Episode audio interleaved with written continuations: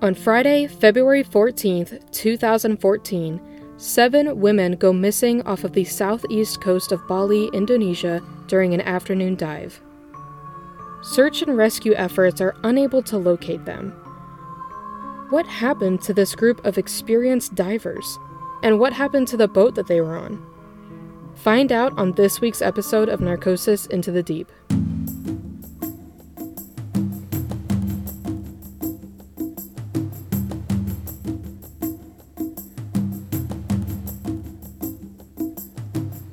Hi everyone, I'm your host Alex, and welcome back to Narcosis Into the Deep.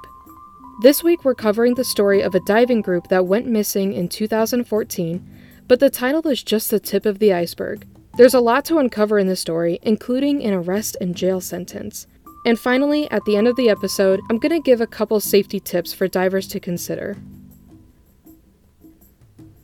On a Friday in mid February 2014, six women rented a boat named the Ocean Express from Yellow Scuba on a beachside strip of Sanur, Bali.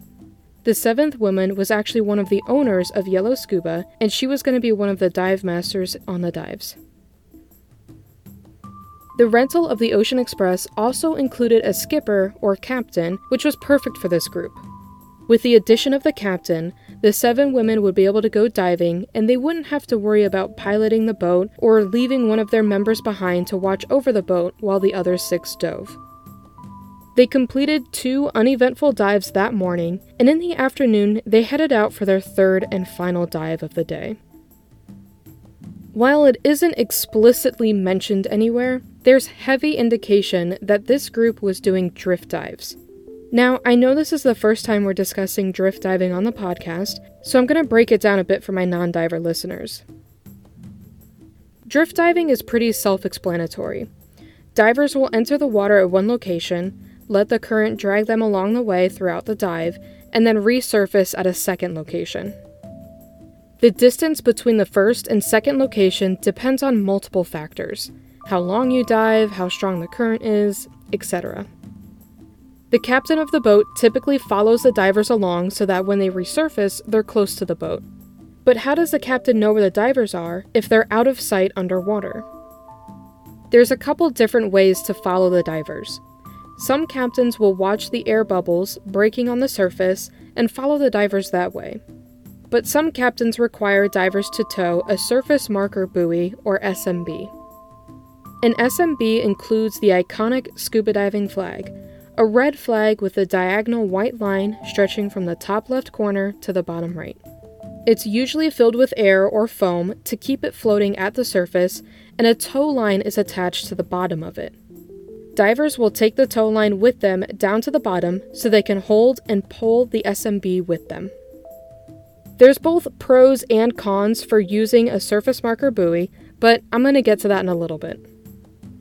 Which of these two options the captain chooses, following the trail of bubbles or using an SMB, is based on their experience, possibly company policy, where they're diving, how many divers or diving groups they have that day, etc. For the group of women diving in Bali in February of 2014, the captain of the Ocean Express elected to follow the trail of bubbles. The group of seven women, two of which were dive masters, loaded on their gear and began their descent. After 30 minutes, the divers resurfaced and the Ocean Express was gone. It was nowhere in sight. On top of that, a sudden, powerful storm had appeared. The dive group looked for their boat, but between the heavy winds, strong rain, and large swells, or waves, they were unable to locate it. They drifted aimlessly on the surface, hoping to catch a glimpse of the boat and their captain at the top of each wave, but minutes slowly turned into hours. The group fought the heavy storm as best as they could. They floated in the water for 28 hours before finally finding a shallow reef that they could stand on and get some relief from the water. But only five of them would make it to the reef. Two of them had drifted apart from the group during the heavy storm. On Saturday night, the group had some relief from the water by standing on the shallow reef, but Sunday came and the harsh sun threatened them. They protected themselves as much as they could from the sun, And finally, on Monday, a rainstorm came, providing some drinking water. They collected rainwater in their fins, drinking up as much as they could. During the day, they'd climb down to try to get out of the sun, and each night they'd climb back up to the highest point of the shallow reef and flash their distress lights, hoping to get anyone's attention. But Sunday came and went. Monday morning came and went. The group was getting more and more exhausted. They did their best to keep their spirits up while waiting for days out in the open water. Then, at about 3:30 p.m. on Monday, 3 days after they had gone missing, a boat finally located them. The reef they had found was 12 miles or 20 kilometers from where their dive had originated. The five women that were rescued were treated for exposure and dehydration and were, relatively speaking, in good health. They were released from the hospital on Thursday, and as they left, camera crews and media surrounded them, asking questions and just hoping to hear their story. The women bowed deeply, thanking them for their concern, and said, quote, We apologize for causing tremendous worries and trouble, end quote. In a joint statement, the women stated, quote, we told each other that we would go home alive. We encouraged each other by saying we could keep going because we'd already survived drifting in the water for 28 hours. End quote. But rewinding a bit back to Monday, only five of the women had been located. The search continued for the other two missing women, and on Tuesday, now four days after the dive, the sixth woman was located. Sadly, however, she had already passed away from exposure. The seventh diver was never located, and the search efforts were eventually called off. But what happened to the boat they had rented? Why did it seem that they were left out in the open waters alone? Not long after the recovery of the diving team, authorities sought the captain of the boat, Augustinus Kusuma, for negligence which resulted in the deaths of two Japanese divers.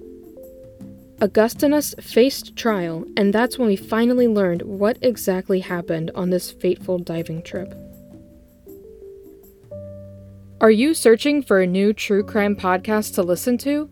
Then search no further than Military True Crime Addict. David Kokish walks you through a plethora of actual military true crime stories that have never been reported on by news outlets or media. Each episode features a detailed account of true crime that in some way relates to our military, veterans, and their extended families. There will also be an abundance of episodes on serial killers with a military background that you will not believe. Military True Crime Addict provides a voice to victims so you can hear their side of the story, and it raises awareness for the terrible crimes and those most impacted. You don't need to know anything about the military to enjoy this podcast, so what are you waiting for? Go listen to Military True Crime Addict now.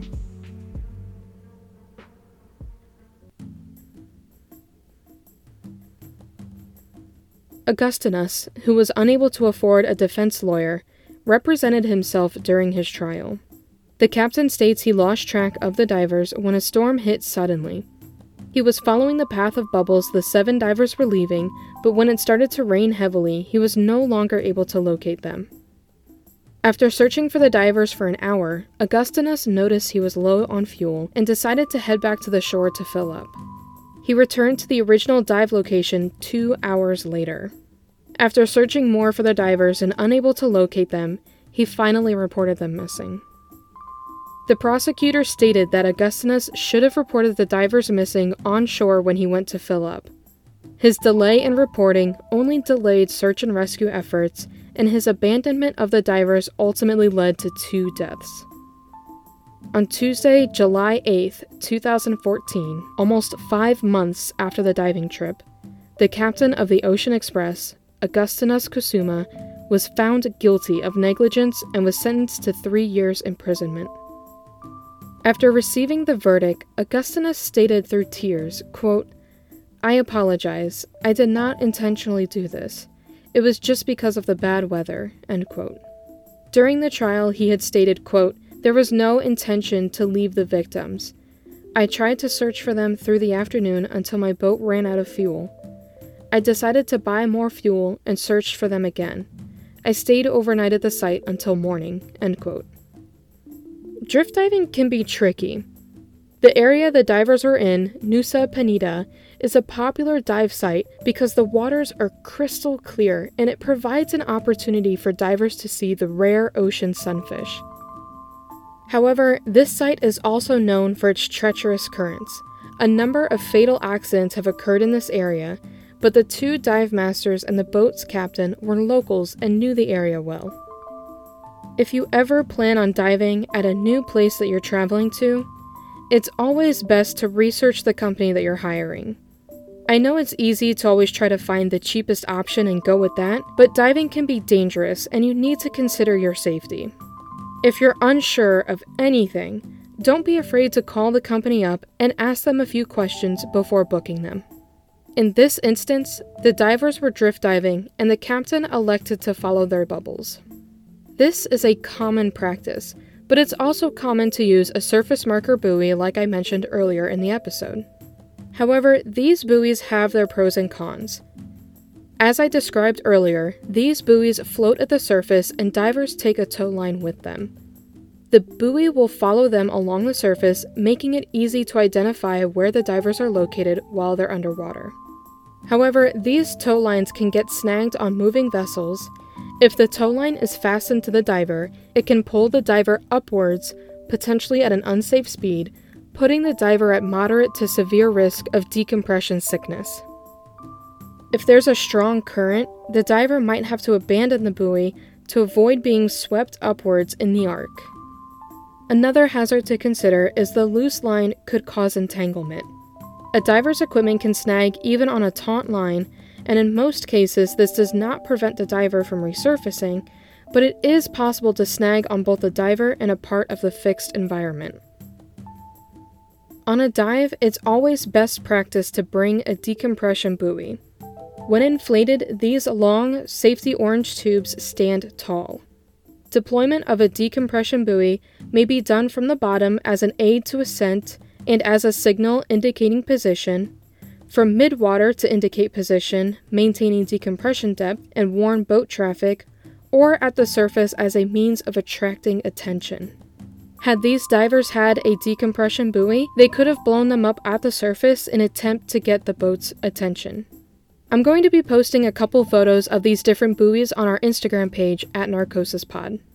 I also mentioned this in an earlier episode, but I can't recommend it enough. Get an emergency position indicating radio beacon, or EPIRB for short.